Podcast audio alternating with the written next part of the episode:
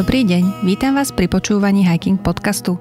Volám sa Sonia Meka a môjim dnešným hostom je Pavol Majko, riaditeľ správy Tatranského národného parku. V dnešnom podcaste sa budeme rozprávať o tom, čo je v tomto národnom parku vzácne, čo ho ohrozuje, o nové ferate do priečného sedla a aj o tom, ako by to mohlo vyzerať, ak by štátne pozemky na území parku spravovala jedna organizácia.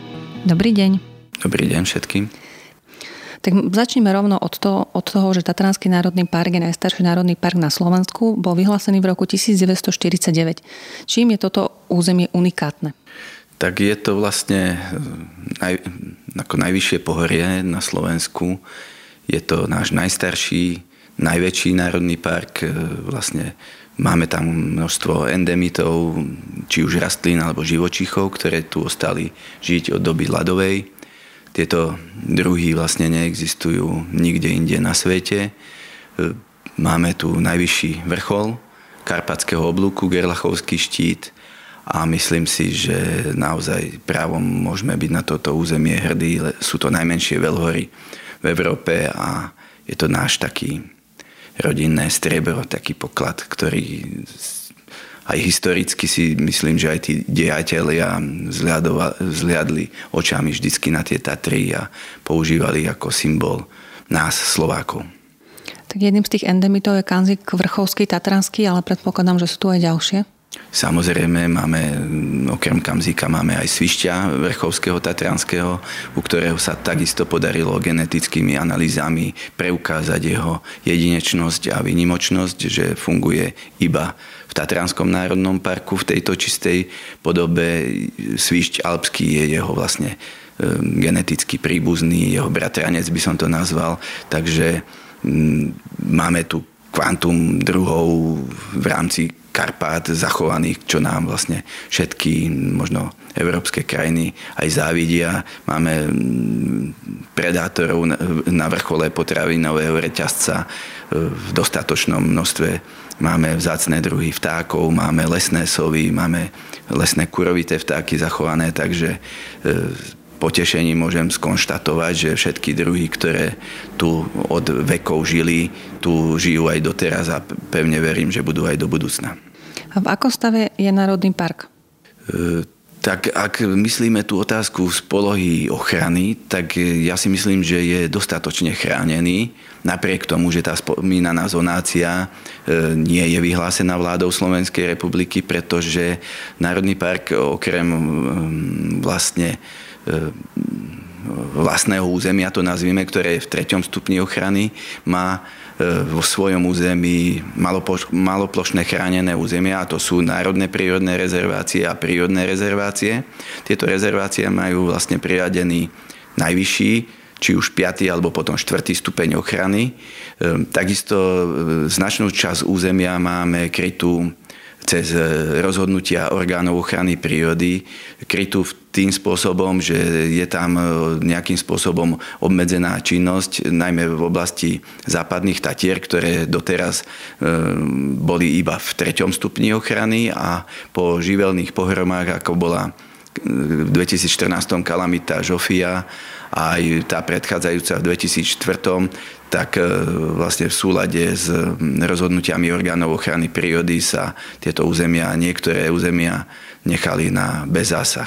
Takže v súčasnosti, či už teda tá zonácia je, alebo e, v najbližších rokoch bude, je územie Národného parku svojimi pridelenými stupňami ochrany dostatočne chránené pred e, nejakými negatívnymi, nazvime to, činnosťami, ktoré by mu mohli hroziť zo strany ľudskej populácie.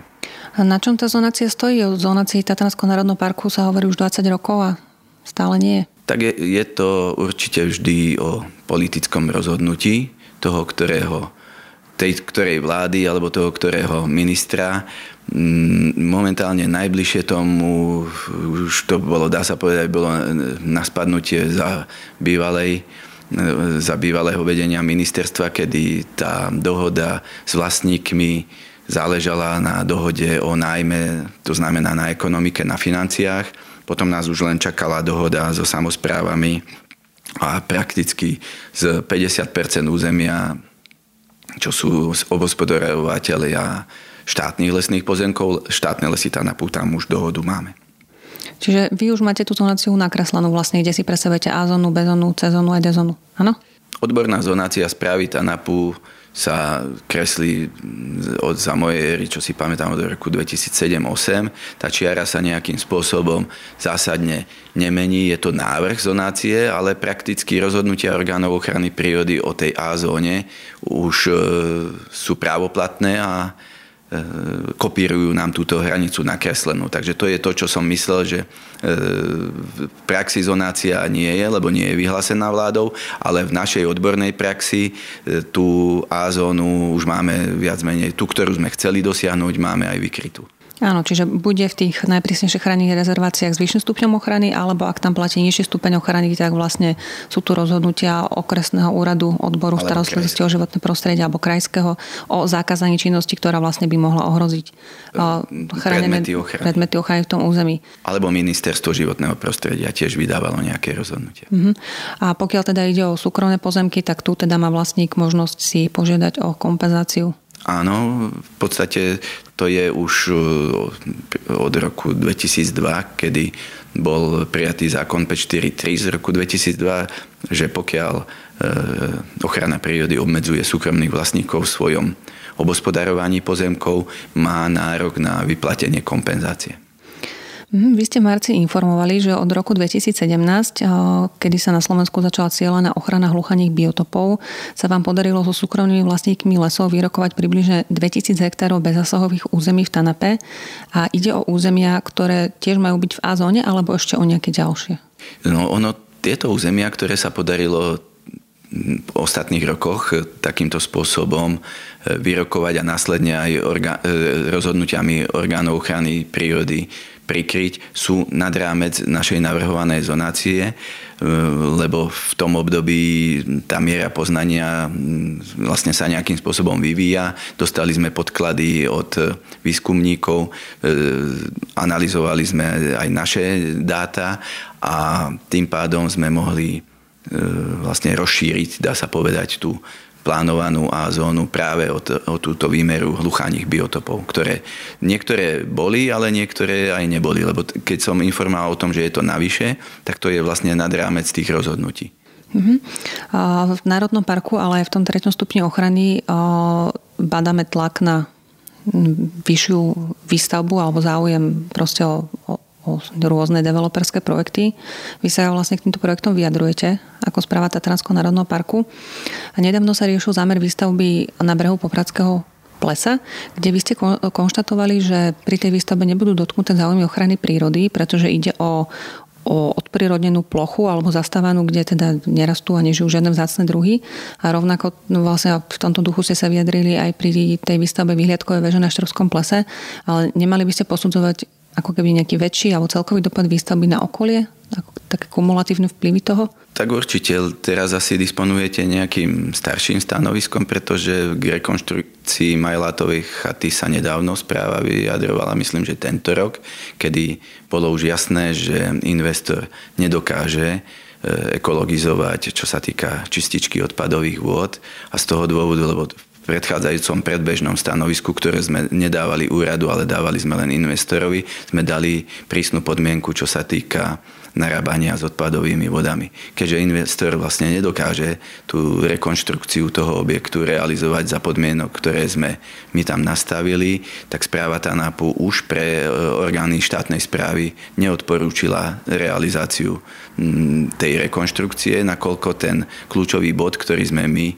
tam požadovali, nedokážu splniť. Čo sa týka vyhliadkovej veže, súhlasím s vami, že možno takéto, e, by som povedal, vizuálne, e, lebo tam z hľadiska ochrany prírody e, správa nemá čo.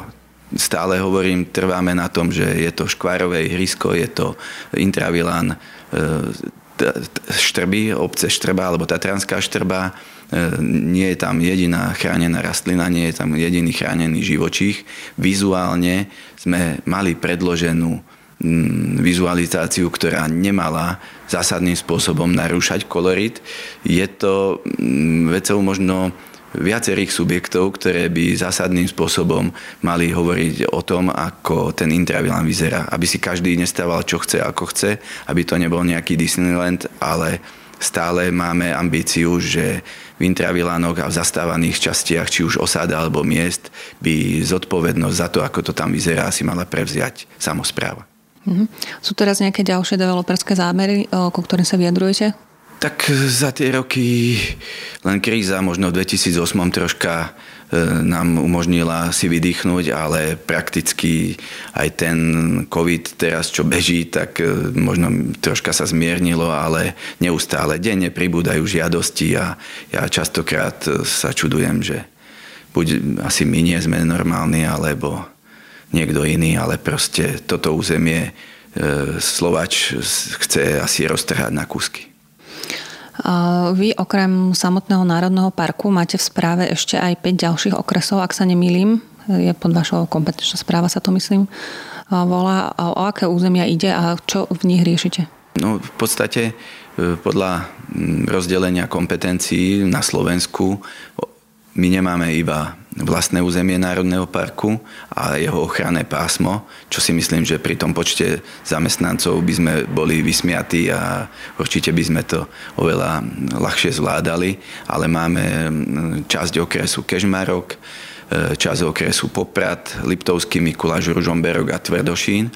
A prakticky v tomto území aj v prvom stupni ochrany máme na starosti hájenie záujmov z pohľadu ochrany prírody. To znamená, akákoľvek obec, ktorá začne riešiť doplnky a zmeny územného plánu, vodovody, zateplovanie budov mm, a týka sa to životného prostredia, podá si žiadosť a príslušné orgány životného prostredia žiadajú o odborné stanovisko nás.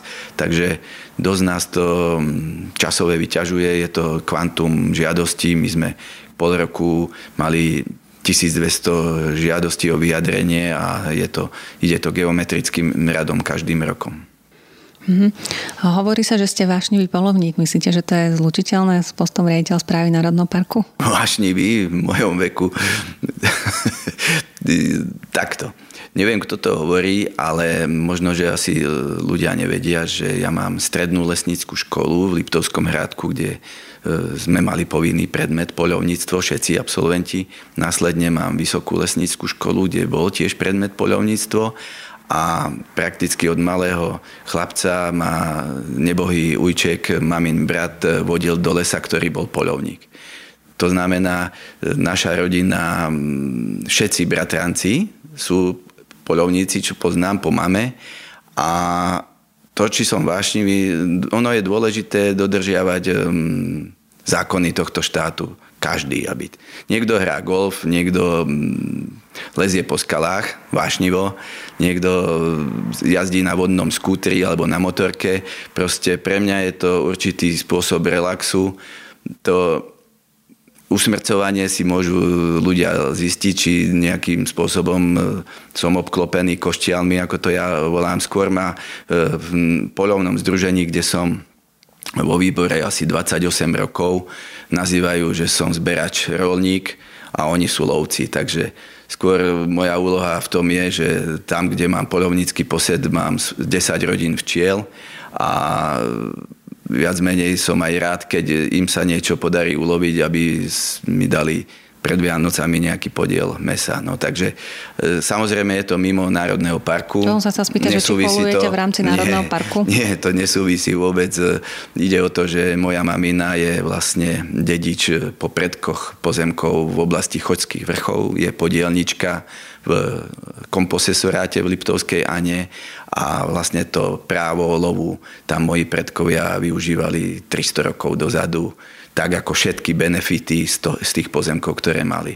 Ale s mojou profesiou to absolútne nesúvisí. Skôr si myslím, že e, v ostatnom čase e, sa naše názory na e, ten, to smerovanie polovníctva aj čo sa týka ukončenia môjho fungovania v okresnej komore, či, alebo čo sa týka ochrany vlkov, alebo výkonu práva polovníctva v rezerváciách zásadne líšia a prakticky je to môj koníček a ja oddelujem povolanie od konička a určite nikdy v živote by som kvôli tomu, kvôli tej polovačke nezmenil nejaké odborné stanoviska alebo nejaké názory pracovné. To nie. Ale zase na druhej strane nemienim sa vzdať toho konička len preto, že niekto si myslí o tom niečo, že by mohlo byť v rozpore. To, to musí vyhodnotiť zamestnávateľ, či niektoré moje rozhodnutia mohli alebo sú v rozpore a že ja neviem, nahrávam nejakým polovníkom. To, to skôr polovníci ma, keď ma stretnú, tak e, žiaľ je to tak, je to taká doba, že ma ani nepozdravia tí, ktorí ma poznali. Lebo ľudia všeli, čo hovoria napríklad, že máte prenajatú polovnickú chatu v Tichej doline, chodíte tam na hromadné poľovačky. polovnícka, ona nie je polovnícka, lebo je to v Tichej doline v rezervácii v 5. stupni ochrany sa nesmie polovať. Nesmie to polovať ani užívateľ polovného revíru, nesmie to tam polovať nikto. To znamená, Tichej doline je chata Tábor, ktorú si prenajalo občianske združenie pri správe TANAPu za účelom rehabilitácie a vybudovania informačného centra. Vzadu je vybudovaná rehabilitačná stanica pre kamzíky, nakoľko asi pred 4 rokmi nám doniesli tri kamzíky, ktoré dva do rána umrzli, nakoľko nemali sme zázemie a jedného kamzíka som tu na tejto chodbe, vám to ukážem, sme s kolegami v knižnici tú kamzicu Radku vyliečili, vypiplali, ako sa povie, rehabilitovali a následne vypustili pod popradské pleso. E, ona bola tak citlivá na hluk, že keď už sa jej kondícia zlepšila, keď príjmala mlieko a mm, myslím, že jarabinu, tak začala skákať do okna. A to nás nakoplo na to, aby sme vlastne v rámci súhlasu majiteľov vtedajšieho vedenia štátnych lesov Tanapu vybudovali za touto chatou, ktorá slúži ako informačné centrum, vybudovali rehabilitačnú stanicu. Ak by sa nebodaj v budúcnosti niečo stalo, tak je to zateplené zariadenie, nezávislé môže vyhrievať e, tie živočíchy, dá sa tam e, poskytnúť seno, vlastne zázemie, je, to, je tam elektrický ohradník, ktorý zabezpečí, aby sa tam nebodaj nevlamal medveď alebo iný predátor a vlastne v tom tichu toho územia sa môžu tieto zvieratá rehabilitovať. A pokiaľ tu ja pracujem, tak v tomto území neviem o tom, že by niekto v Tichej doline poloval. A odkedy tá chatka tábor slúži ako informačné centrum? Lebo ja mám vždy pocit, že chatka je zamknutá. No tak e, keď tam človek je a máme tam prípadne dobrovoľných strážcov, tak viackrát sa stalo, že sa napríklad stratili dvaja Poliaci, ktorých zachraňovali. Ja som tam mal skúsenosť, že dvoch um, veriacich, veriaci islam to nazveme, alebo boli to vlastne z oblasti východu v Burke pani sa stratila aj s manželom, čo prešla z Polska a viezli sme ich dole. Podávali sme množstvo informácií, keď sa tam zastavili ľudia na bicykloch. Niektorí Poliaci si to milia s nejakým bufetom, dokonca si objednávali nejaké rezne a tak ďalej. Dokonca Holandiania si pýtali taxík, aby sme im tam, keď není signál. Takže pokiaľ tam ten personál je a sú tam dobrovoľníci, tak e, určite poskytnú radi informáciu. A v týchto dňoch sa otvorila ferata do Priečného sedla, ktorú postavil klub slovenských turistov aj s polským partnerom, s polskými turistami. Pôvodne bola v pláne ferata na predné solisko, a na ktorú ste klubu slovenských turistov vydali písomne predbežné stanovisko kladného charakteru. Následne klub slovenských turistov teda zohnal partnera peniaze, ale potom ste im zamietli toto trasovanie feraty, s čím oni mali potom problém. No, tak dôvodu? viete, ako výnimka nie je nárokovateľná na, zo zákona o ochrane prírody. To znamená, to poznanie e, sa určitým spôsobom zmenilo, urobila sa preciznejšia analýza. Po predbežnom stanovisku to vychádzalo, že ten vplyv na druhy európskeho významu a národného významu a na migračné trasy živočíchov tam bude zanedbateľný, keď kolegovia sa na to lepšie pozreli Vyhodnotili to aj vo vzťahu k potrebe výrubu kosodreviny, vybudovania nového chodníku v Sutine. Následne tam bolo identifikované hniezdo Sokola, takže bolo jasné, že toto miesto z hľadiska druhovej ochrany nebude vhodné, pretože Národný park je v prvom rade refugium pre biodiverzitu a následne pre rekreáciu a prípadne zábavky typu ferata. Tak ale nemyslíte si, že potom e, štátna ochrana prírody môže byť vnímaná ako nevyspytateľný partner pri rokovaní aj s tým cestovným tak ruchom? vo vzťahu k klubu slovenských turistov o vyspytateľnosti by som sa teda pousmial nad tým, lebo niekoľko mesiacov neboli schopní nám dať ani relevantnú podklad mapový, kadiaľ tá ferata má ísť. Takže my sme museli x krát vyzývať e, vlastne žiadateľa, aby nám doplnil túto žiadosť, e, vyznačil ho v mape, dal relevantné podklady, takže e, to, čo v podstate si o našom odbornom stanovisku ten žiadateľ myslí, je na ňom. Ja budem trvať na tom, aby to bolo odborné a za, vždy za odborné stanovisko našich kolegov sa postavím. A v akom stave je príprava nového návštevného poriadku TANAPu? Na jar ste hovorili, že by sa mal čo nevidieť prerokovať aktualizovaný návrh a už je jeseň? Prerokovávame.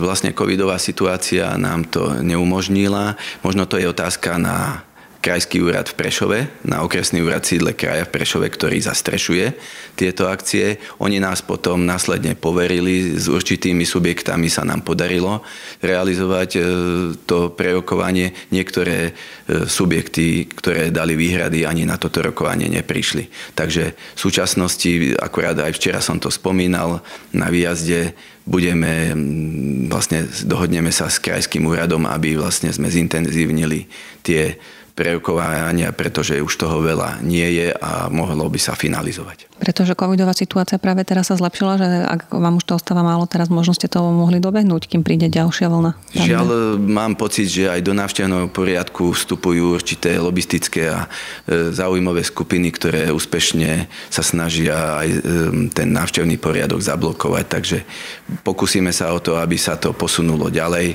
a pokiaľ to nebude nejakým spôsobom možné, budeme sa musieť obrátiť aj o pomoc na ministerstvo životného prostredia. Uh-huh. A môžete aj konkretizovať? Nebudem konkretizovať. Uh-huh. Ale nie sú to skupiny športovcov, s ktorými nie, ste jednali? Nie, nie. Sú to e, silní hráči v tom území. V septembri ide do druhého čítania v Národnej rade novela zákona, ktorá by mala previesť štátne pozemky v národných parkoch pod ochranu prírody. A pre vás by to v podstate znamenalo zlúčenie so štátnymi lesmi Tanapu, ktoré sú teraz správcom tunajších štátnych lesných pozemkov. Ako odhadujete, že by následne vyzerala alebo prebiehala vaša spolupráca?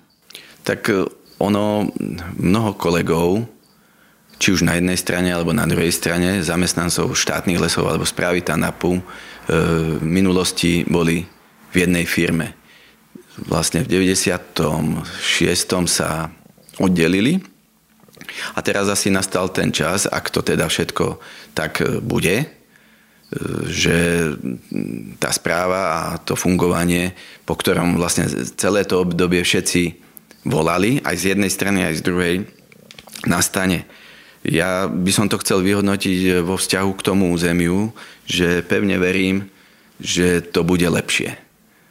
Že sa bude lepšie správovať to územie v prospech Dúfam teda prospech prírody, prospech ochrany biodiverzity a tak, aby aj ten návštevník e, to videl, že tá jednota tam je, že nebudú vznikať nejaké vojny, ako boli v minulosti, nejaké názorové rozdiely. Takže z pohľadu toho územia by som to uvítal. A z pohľadu našich zamestnancov, tak e, u nás je to tak zaujímavé, že od nás, povedzme, kolegyňa má partnera zo štátnych lesov Tanapu, alebo e, syn má oca, ktorý robil dlhé roky na štátnych lesoch Tanapu.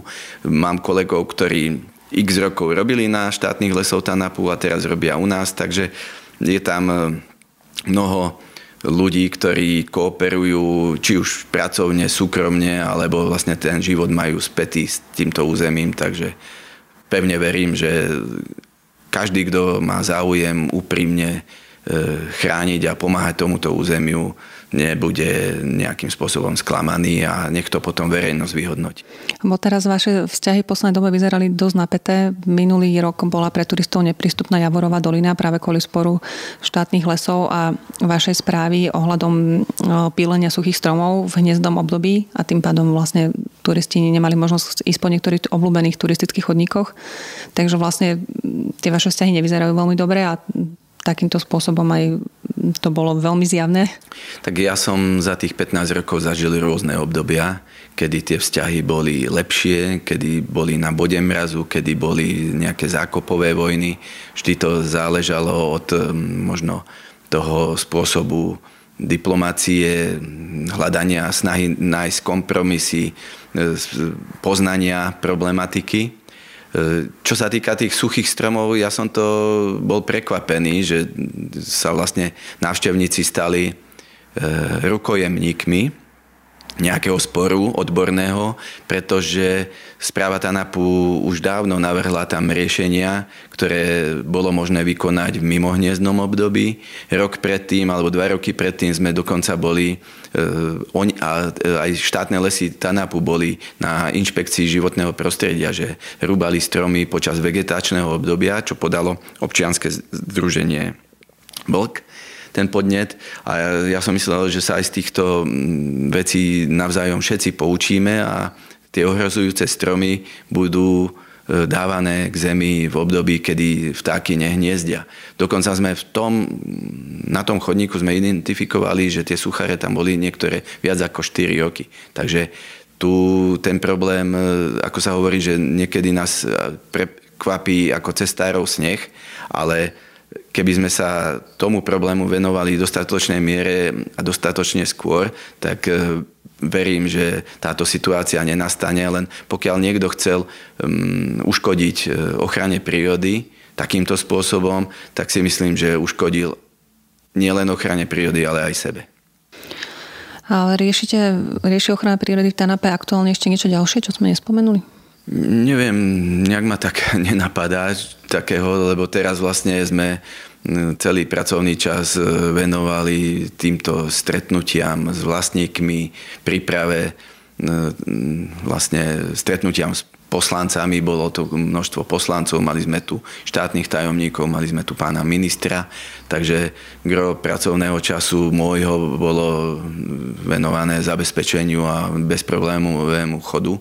Tomuto ja možno ešte k navštevnému poriadku by som sa vrátil, že tie disproporcie, ktoré tam boli zásadné s športovými klubmi a aj so zástupcami e, e, jak to nazvať, to sú vlastne no, tých štvornohých miláčikov, či už psíkov alebo mačičiek, to bol vlastne zvierací obundsman, sa nám podarilo na týchto rokovaniach e, dohodnúť a na, za cenu ústupkov na obidvoch stranách sme našli riešenie. Takže návštevný poriadok momentálne nestojí na na tej petícii, ktorá v minulosti ho určitým spôsobom pozastavila. Takže my sme sadli k rokovaciemu stolu e, a dohodli sme také kompromisné riešenie, ktoré vlastne vyhovuje všetkým zúčastneným stranám, len do toho vstupujú ešte ďalšie subjekty a tie, tých musíme nejakým spôsobom donútiť, aby aj prišli k rokovaciemu stolu.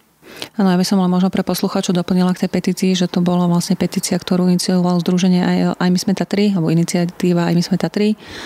A, a boli tam zastupcovia z radou turistov, horolezcov, skialpinistov a vysokorských turistov. A vlastne aj tá kritizovaná sezónna uzavera, teda, ktorá tu trvá 7,5 mesiaca na veľké ploche Tatranského národného parku, by sa mala zmierniť zavedení tzv. areálov zimnej turistiky je to také obdobie v strede zimy, kedy vlastne sa bude môcť chodiť do lokalít, kde sa predtým nemohlo. Na druhej strane horolezcom pribudla um, uzávera ich činnosti, ktorú doteraz nemali, mali celoročnú činnosť. To stále trvá, že 6 týždňov na jeseň a 6 týždňov na jar vlastne nebudú môcť vykonávať svoju činnosť. Neviem to teraz presne povedať, ale asi len jedno obdobie, to jarné, bude platné. Ehm, mal to na starosti kolega, ale správa TANAPu tam zásadne ustúpila z toho jesenného obdobia s tým, že ešte musíme zosúľadiť potom výnimku, aby aj horskí vodcovia mali rovnaké podmienky, aby proste v tom území každý e, návštevník mal stanovené jasné podmienky a rovnaké, aby nikto sa necítil ukrivdený. Uh-huh. A ešte sa chcem spýtať, že neuvažujete nad e, otvorením nejakých nových turistických chodníkov v rámci Tatranského národného parku? Všetky vlastne veci, ktoré prinesie budúcnosť, budú si myslím závisieť od toho, či tá správa tých pozemkov prejde. Takže e, sme otvorení čomukoľvek, ale teraz momentálne do konca roku bude kľúčové to hlasovanie v Národnej rade a to ukáže, kam sa vlastne aj tento Národný park bude uberať. Dobre, ďakujem za rozhovor. Počúvali ste podcast Hiking.sk. Moje meno je Sonia Meka. Mojím dnešným hostom bol Pavel Majko, riaditeľ správy Tatranského národného parku. Tak ďakujem ešte raz. A ja ďakujem. Dovidenia. Dovidenia. Do počutia. Tešíme sa na vás pri ďalšom podcaste.